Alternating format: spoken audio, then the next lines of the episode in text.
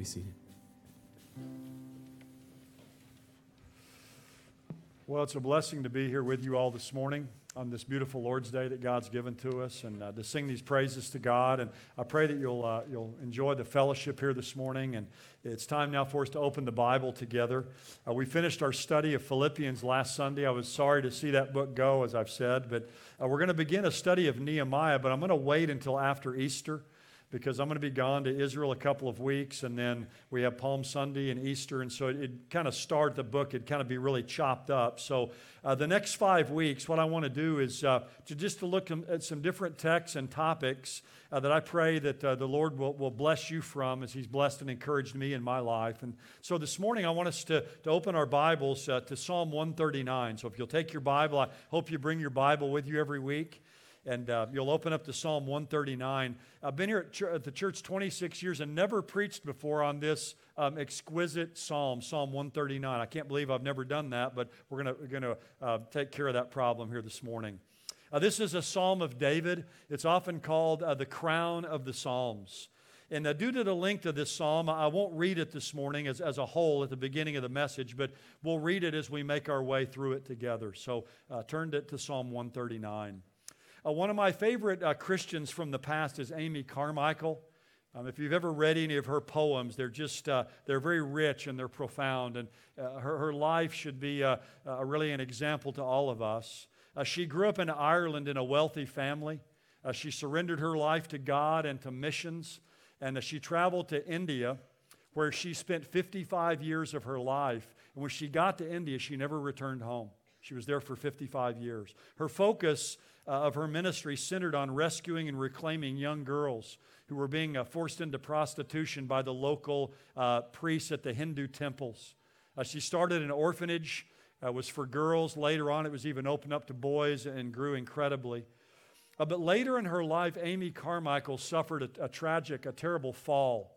And for the last 20 years of her life, she was bedridden. And uh, from her bed, she spent those final 20 years of her life praying and counseling and witnessing to many people. One of the things I think is most beautiful about her life is those 20 years she spent bedridden. She had two plaques above her bed, and they each just contained two words. One of them said, Fear not, and the other one said, I know. And it was a daily reminder to Amy Carmichael that she need not fear anything that could come her way because God knew everything about her. Uh, God was saying to her every day, Fear not, and I know. In other words, if God knows everything about her life, her circumstances, what she's going through, there's no need for her to fear. And it was a daily reminder to her and everyone who came to see her. And there's no greater comfort, I think, for an anxious, troubled, fearful heart than the fact that God knows us. It's our knowledge of His knowledge of us that should give us the greatest comfort in life. Knowing that God knows all about us is all we need to know, I think, when we face the trials and the troubles of life that can swirl around us and pile up. So, God wants you to know that He knows you. Uh, to know that we're known by God, I think, is in many ways the best thing that we can know. J.I. Packer has a classic book called Knowing God. Um, some of you have read that. If you've not read it, I'd recommend it. It's a great book. But in that book about knowing God, um, uh, J.I. Packer says there's something better than even knowing God. And he says this What matters supremely is not in the last analysis the fact that I know God, but the larger fact which underlies it, the fact that God knows me. I'm graven on the palms of his hands, I'm never out of his mind. Now, that's a great truth the truth that God knows me. And that's the message of Psalm 139 the truth that you and I are never uh, beyond, uh, out, out, of the mind of God and never beyond the reach uh, of God's love. Now, I don't know about you, but in one sense, when I think about how well God knows me, that's kind of a scary thought in some ways. It should be for all of us. I mean, it's, it's frightening to think that there's someone that knows everything about me. But in this psalm here, it's not presented to frighten us, but it's presented to encourage us. In other words, the psalmist here believes it's wonderful and marvelous that God knows everything about him. So the focus of this psalm is the encouragement that comes from God's knowledge of us. A, a great thought, really, that kind of could tie this psalm together in many ways. And this isn't original with me. I've, I've heard several people say this. And that is the one who knows us the best loves us the most. The one that knows us the best loves us the most. Now, let's briefly think about the background of this psalm. It, it says here that it's a psalm of David. We don't know the specific uh, background behind this, what specific occasion, but it's a kind of a black backdrop for this psalm. Notice down in verse 19 Oh, that thou wouldst slay the wicked, O God. Depart from me, therefore, men of bloodshed. For they speak against thee wickedly, and thine enemies take thy name in vain. I do, uh, do I not hate those who hate thee, O Lord? Do I not loathe those who rise up against thee? I hate them with the utmost hatred. They have become my enemies. Now, again, we don't know the specific occasion, but David's under pressure. He's facing adversity, an attack, an accusation from enemies. And in this time of trouble, David comforts himself in the knowledge of God's knowledge of him. So, David's ultimate comfort is that God knows him. And it should be our comfort as well in life. Now, to flesh this out or kind of unfold this, I've got three points this morning. There's a, a lot of ways to, to dissect this psalm, but I want us to look at three points. God knows you personally, God knows you physically, and God knows you prophetically. We're going to spend most of our time on those first two points. The first thing here is that God knows you and He knows me personally. Look at verse 1. O Lord, thou hast searched me and known me. Thou dost know when I sit up, when, when I sit down, and when I rise up. Thou dost understand my thoughts from afar. Thou dost scrutinize my path and my lying down, and art intimately acquainted with all my ways. Even before there's a word on my tongue, behold, O Lord, thou dost know it all. Thou hast enclosed me behind and before, and laid uh, thy hands upon me. Such wonderful knowledge, such knowledge is too wonderful for me. It's too high. I cannot attain to it. Now, in these six verses of this psalm, we find 13 personal pronouns. Look at this psalm. You've known me, you've searched me. You know when I sit down, when I rise up, you know my thoughts, you scrutinize my path, my lying down. So, the first thing we see about this psalm is it's, it's personal. It's that God knows us personally and He's personally interested in our lives. I mean, it starts out here, oh Lord, literally, it's oh Yahweh. That's the one we sung about this morning, the, the great I am. Oh Yahweh, thou hast searched me and known me. Uh, the word searched here means to, to, to, to, can mean to dig for something. It was even used of digging for, for precious stones. And he says, You've known me. And that word know is used seven times in the psalm. And what we see as we go through these first verses is God knows us inside and out. Notice in verse 2, you know when I sit down and when I rise up. In other words, God knows what we do. There's nothing more mundane in life than sitting down and rising up. We all do it many times a day. And I think he's pointing to the simplest, most routine, most mundane thing of life. And he's saying, even when you sit down and when you stand up, God knows about that. If He knows about that, something that's that routine and mundane, then God knows every move we make. Might be good sometime this week when you sit down and when you rise up to just think of the fact that God knows that. God knows I just sat down. God knows I got up. God knows what we think. Notice the end of verse 2. Thou dost understand my thought from afar. Afar can mean distance or time. He knows my thoughts from afar. God knows what we think. He knows what we think even before we think it. Notice in verse 3 Thou dost scrutinize my path and my lying down. God knows where we go. The word scrutinize there was used of winnowing grain. God sifts our life and God knows our path. He knows where we go, He knows uh, what we do. Down in verse 4, God knows what we say. In fact, he, he knows what we say before we even say it. Even before there's a word on my tongue. Behold, O Lord, thou dost know it all. God knows what we're thinking and what we're going to say even before we form the words in our mind. We're never out of the mind of God. In fact, God sees you sitting there right now this morning, right, right now this morning. And God knows what you're thinking. He knows if you're listening to me or not, right? I don't know that, but He does. God's listening to every word that I'm saying. God is sifting and evaluating everything that we say about Him. God's knowledge of us is infinite, but here's what I love in this psalm God's knowledge of us is not just infinite, but it's intimate and it's individual. God knows me. And look at verse 5. You've enclosed me behind and before. God, you're in front of me and behind me. The word used here, enclosed, was used in that day of besieging a city, when an army would come and, and lay siege to a city and surround it. And he's saying here, God, you've surrounded me. Your knowledge has hemmed me in. You've enveloped me in your knowledge of me. God, you know everything about me. There are not any gaps in God's knowledge of you and me. God's knowledge is exhaustive. I mean, think about this. God knows you better than you know yourself. Hebrews 4:13 the writer says this, there is no creature hidden from his sight. All things are naked and open to the eyes of him with whom we have to do. We have to do with God. All things are naked and open to his eyes. There's nothing hidden from his sight. Now, the theological term for this, most of you know this, is the word omniscient.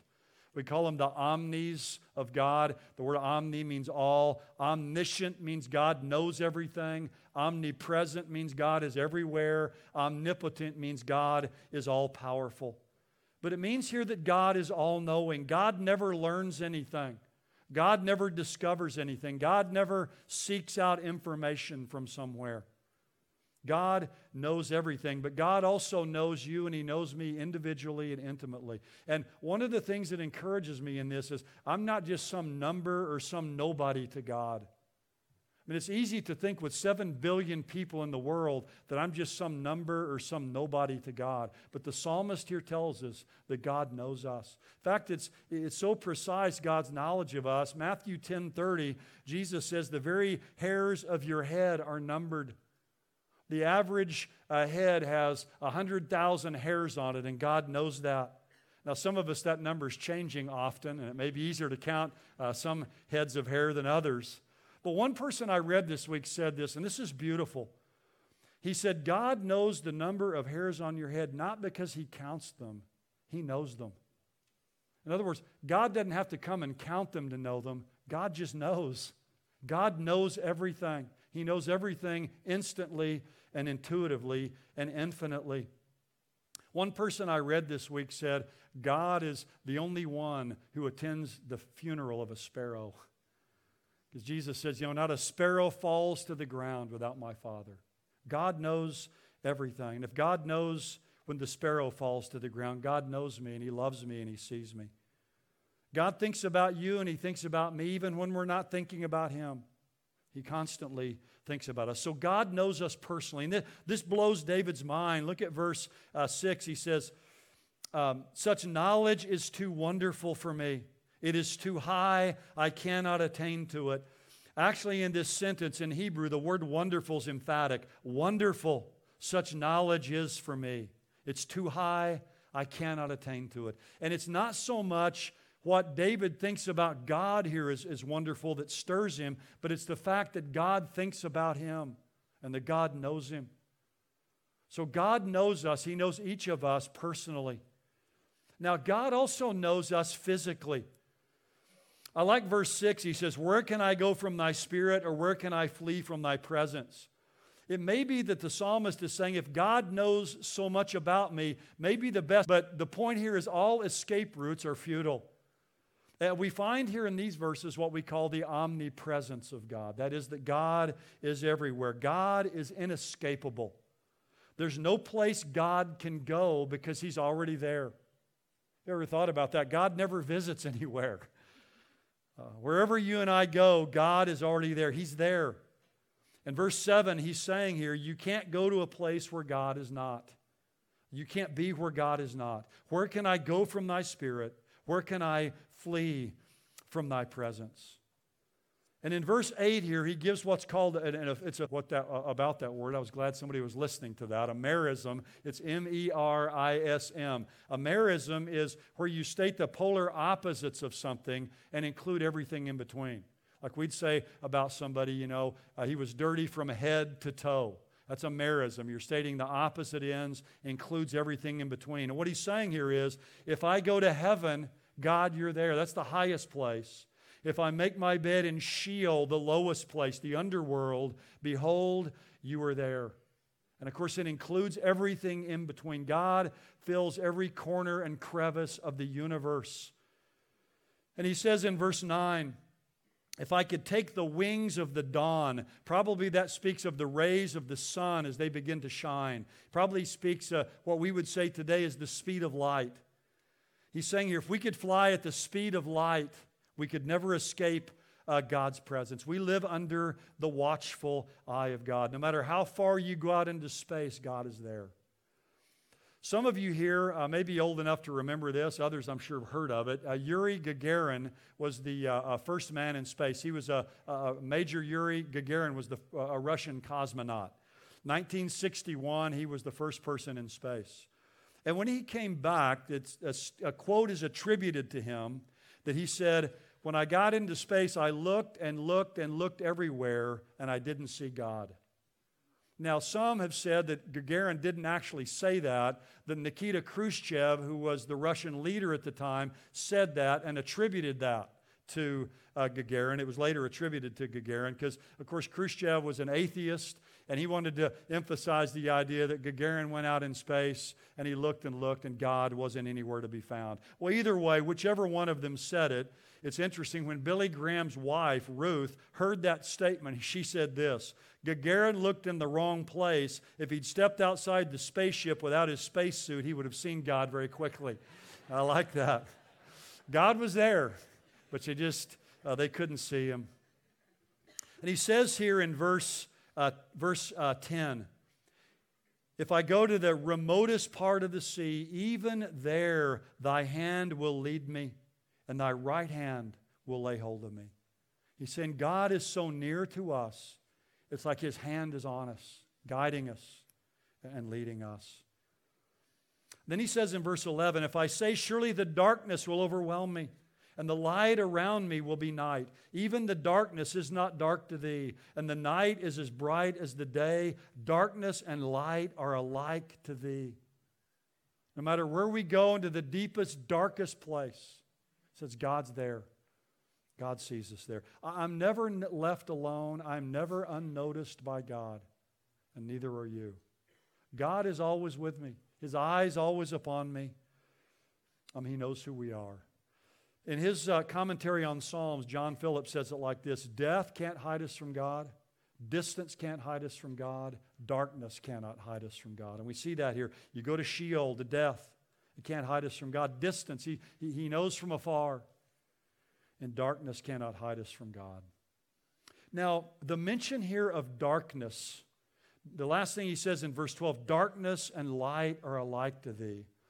When David's thinking here of the darkness, his mind goes now to the mother's womb, to the darkness of the mother's womb, and the fact that God knows us physically even from the beginning and created us.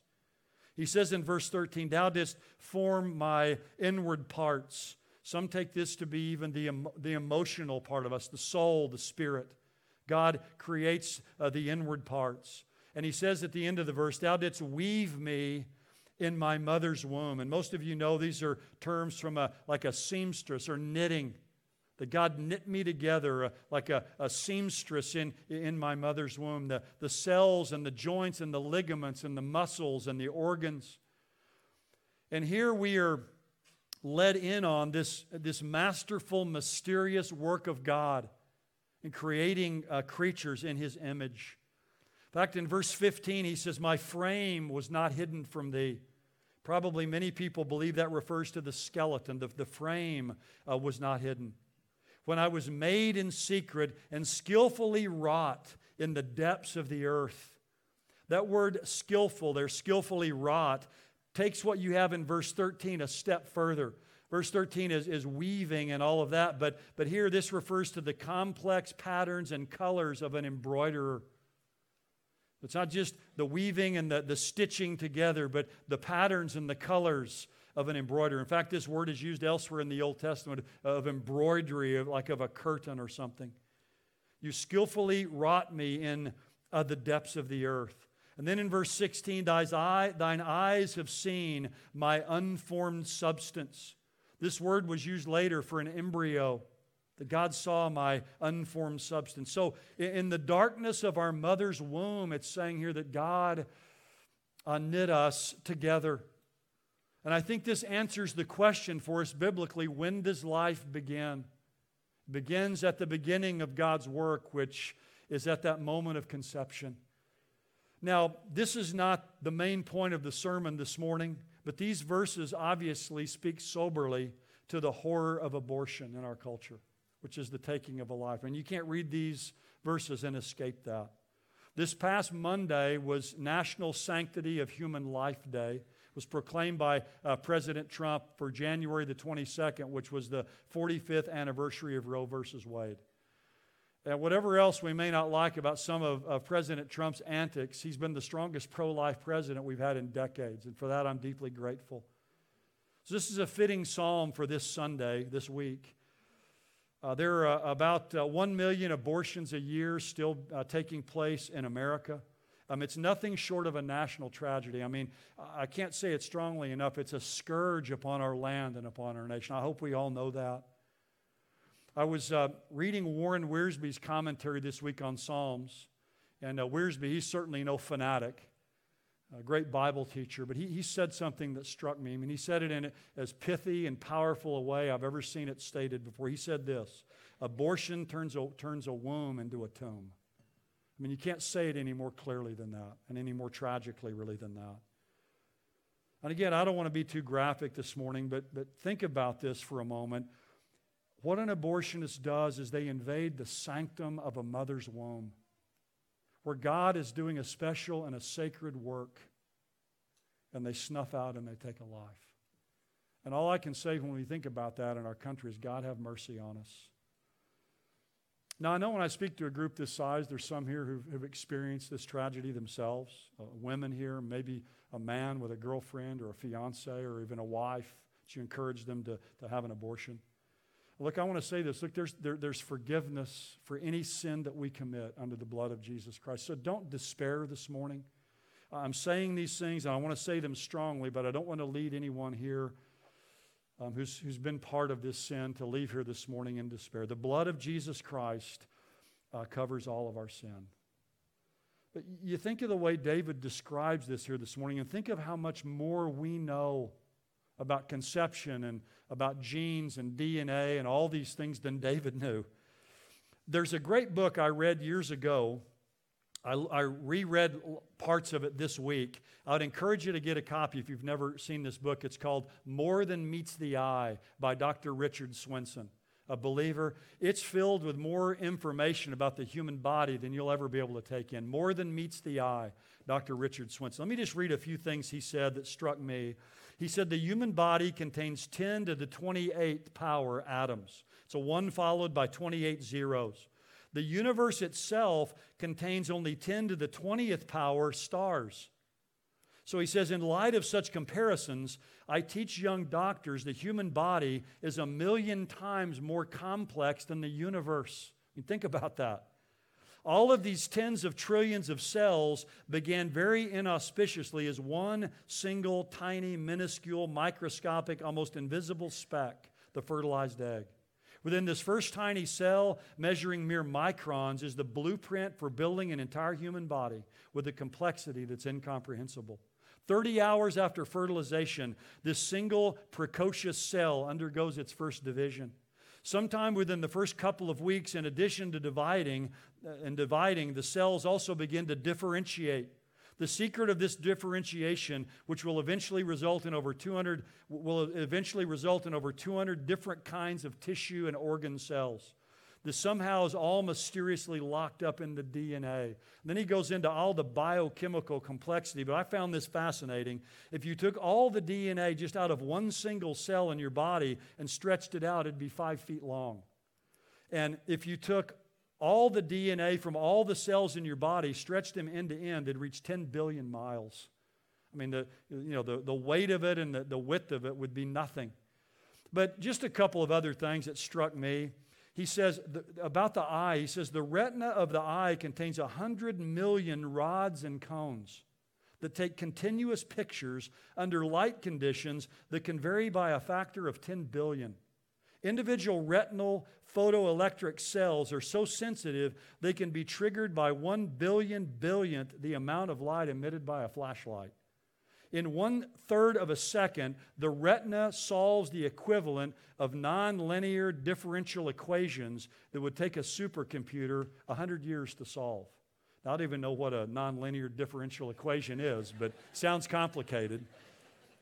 But in a third of a second, it can solve the equivalent of those that a, a supercomputer take 100 years to solve.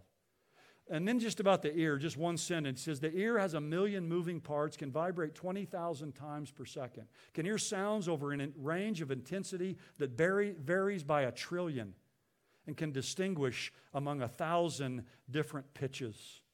And on and on and on we could go, and he does in his book. But I just say this because no wonder in verse 14 David says, We give thanks to thee, for I'm fearfully and wonderfully made. Wonderful are thy works, and my soul knows it very well. Eugene Peterson said this years ago. I love this. He said, In the presence of a birth, we don't calculate, we marvel. You know, when your baby's born, your child or your grandchild, you don't sit around calculating up all this stuff, all these facts I read. In the presence of a birth, you don't calculate, you marvel. And every one of us do. When a child is born, we marvel at what God has done. But God knows all of us personally, He knows us physically. But just really briefly, in verse 16, God knows us prophetically. Look what He says, the end of verse 16. In thy book they were written of me, all the days that were ordained for me, when as yet there was not one of them.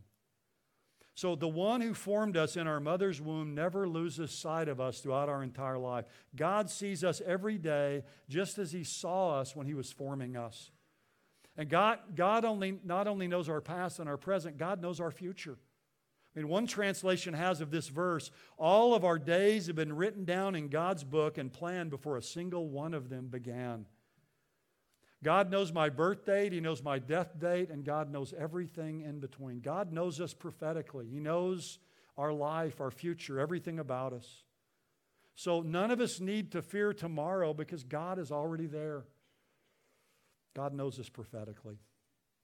Now, let me stop there in this psalm, and I want to make some application this morning. Just four simple lessons uh, for us to think through together. The first one is this as we read this psalm, we ought to be amazed. I mean, that's David's response. Look at verse 6. Such knowledge is too wonderful me, it's too high, I can't attain to it. Verse 14 I'll give thanks to thee, for I'm fearfully and wonderfully made. Wonderful are thy works, my soul knows it very well. Down in verse 17, how precious are thy thoughts to me, O God, how vast is the sum of them. If I should count them, they would outnumber the sand. God's thoughts of you and me. And then I love this when I awake, I'm still with thee. You go to sleep at night and you wonder if God's changed or He's gone away. He says, I'll wake up, you're still there with me. God's presence with us. Look, this is the God we worship. He's omniscient, He's omnipresent, He's omnipotent. We can't get our minds around this, but we ought to be amazed and overwhelmed by it, by God's reach into our lives and God's power uh, in our lives. God has planned my days, and David can't take it in. One other quote by Warren Wiersbe, he says this He says, Our modern day loss of wonder has made us shallow and hollow. And I fear that for a lot of younger people today who are just so caught up with so many of the, the machines and the things of life that they've lost the wonder, and it can make us shallow and hollow in life. Uh, Gypsy Smith was a great evangelist years ago, and when he was later in his life, someone asked him the secret to his staying in there and persevering and, and his love for the Lord. And he made this statement. He said, The secret to my life is I never lost the wonder. And that'd be a great thing we, for us to say someday when we're 80 or 90 or 95 years old about our lives, about who God is and what He's done for us and His knowledge of us, that we'd never lose uh, the wonder. Because our God is the Psalm of 139. He's the God who knows everything and who is everywhere. And we ought to be amazed by this. The second thing I would say is be yourself. You need to accept who you are. You're fearfully and wonderfully made. You're handcrafted by God. And if God knit you together, then you need to accept yourself. Accept for yourself for who God made you to be. Now, I always have to pause here and make this statement that this doesn't include sinful choices you may make. You can't say, well, I, you know, I just go around and I'm angry and just ticked off all the time. That's just the way God made me. No, I'm not talking about the sinful choices that people make.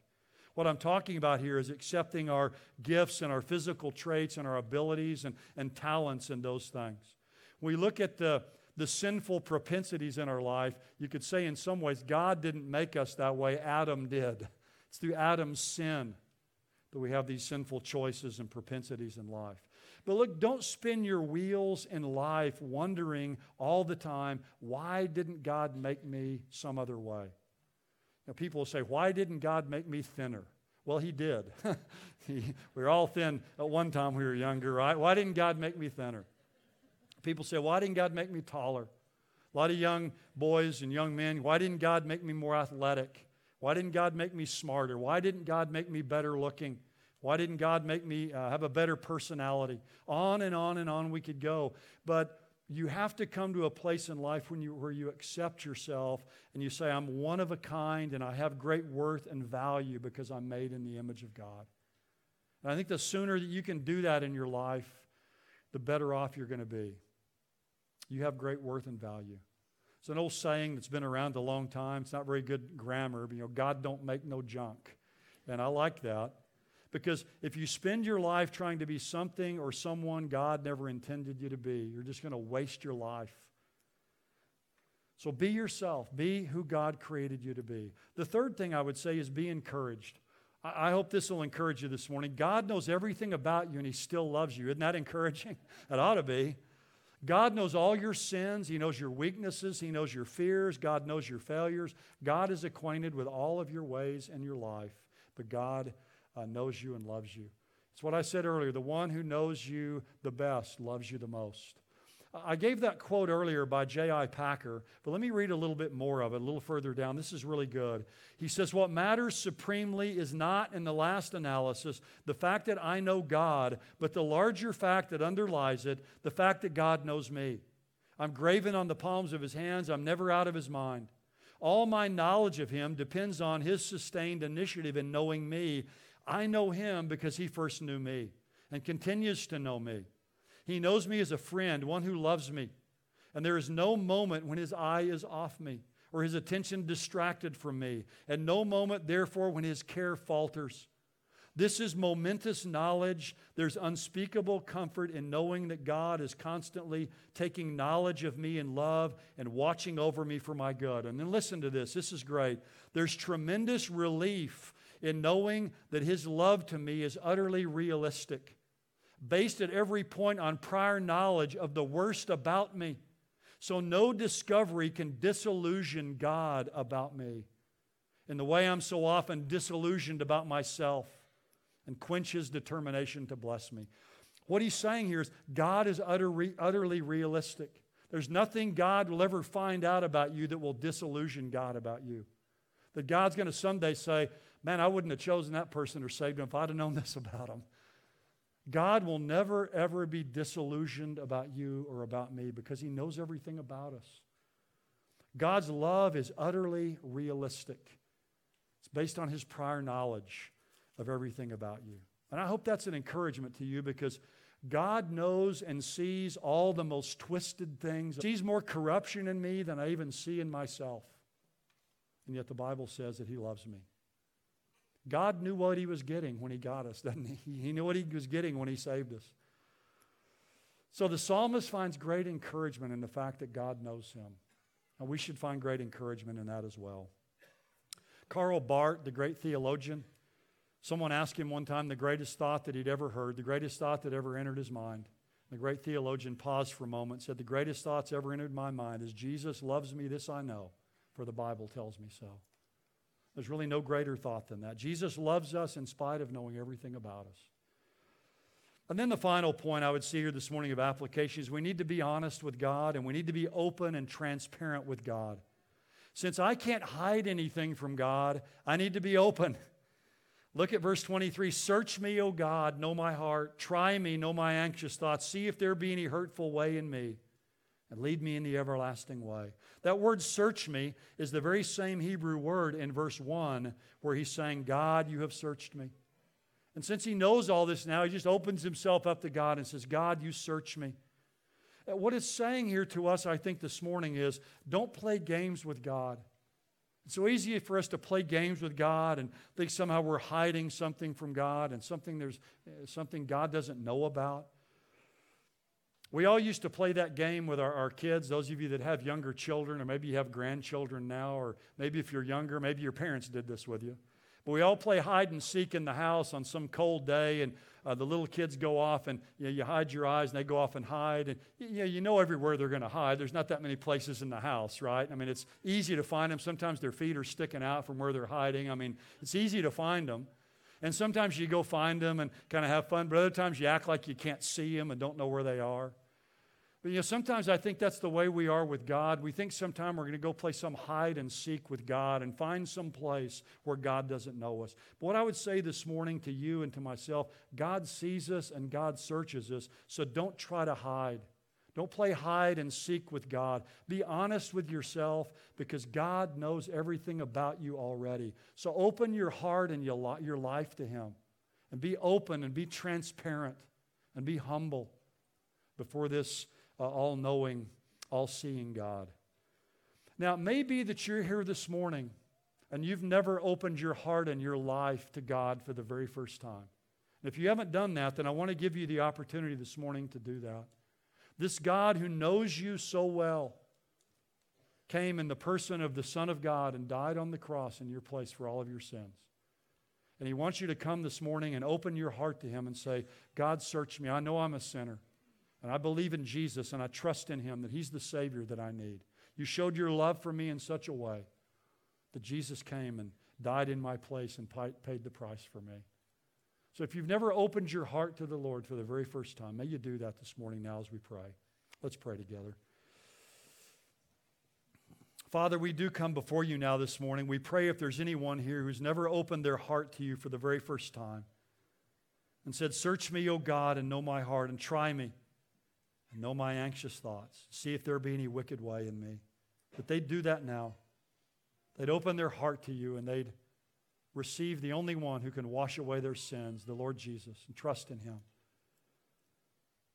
And Father, for those of us who know you, I, I thank you, O oh God, that we can know you, but for the even greater underlying truth, O oh God, that you know us. And Father, I pray that each one of us here today would be amazed and we'd be encouraged that there's nothing about us that can ever disillusion you. Oh God, that we'd open our hearts and lives to you. Father, I pray for our country today. Father, we're so sorry and so saddened by what's happened in our country now over these last decades with abortion. We pray that you'd work in our local leaders and those in our state and those in our government, Father. Just call, call them back to sanity so that this scourge can be removed, Father, uh, from our land. Have mercy on us, we pray. Well, Father, thank you for your goodness and your grace to each one of us now. In Jesus' name we pray. Amen. Well, let's stand for the benediction as we're dismissed. I want to thank you, especially if you're a guest or a visitor, for being here with us today. If you've got these doors around the corner, there's a welcome center there. Some folks would love to greet you. Also, want to remind everyone there's a business meeting this Wednesday night in our, in our uh, main sanctuary at uh, 6:30. So there'll be a financial report and uh, some information about our upcoming Greater Things uh, campaign, our building campaign, elder report, some other things. So just a good way to connect and know what's going on in the church. That'll be at 6:30 on uh, Wednesday evening. Well, let's bow our heads now for the benediction as we leave here with the Lord's blessing. Father, we come to you now this morning, all of us. We open our hearts to you, and we'd, we'd pray these words, Father, as our closing prayer and benediction to you this morning. Search me, O God, and know my heart. Try me and know my anxious thoughts. See if there be any wicked way in me. Lead me into the everlasting way. All God's people.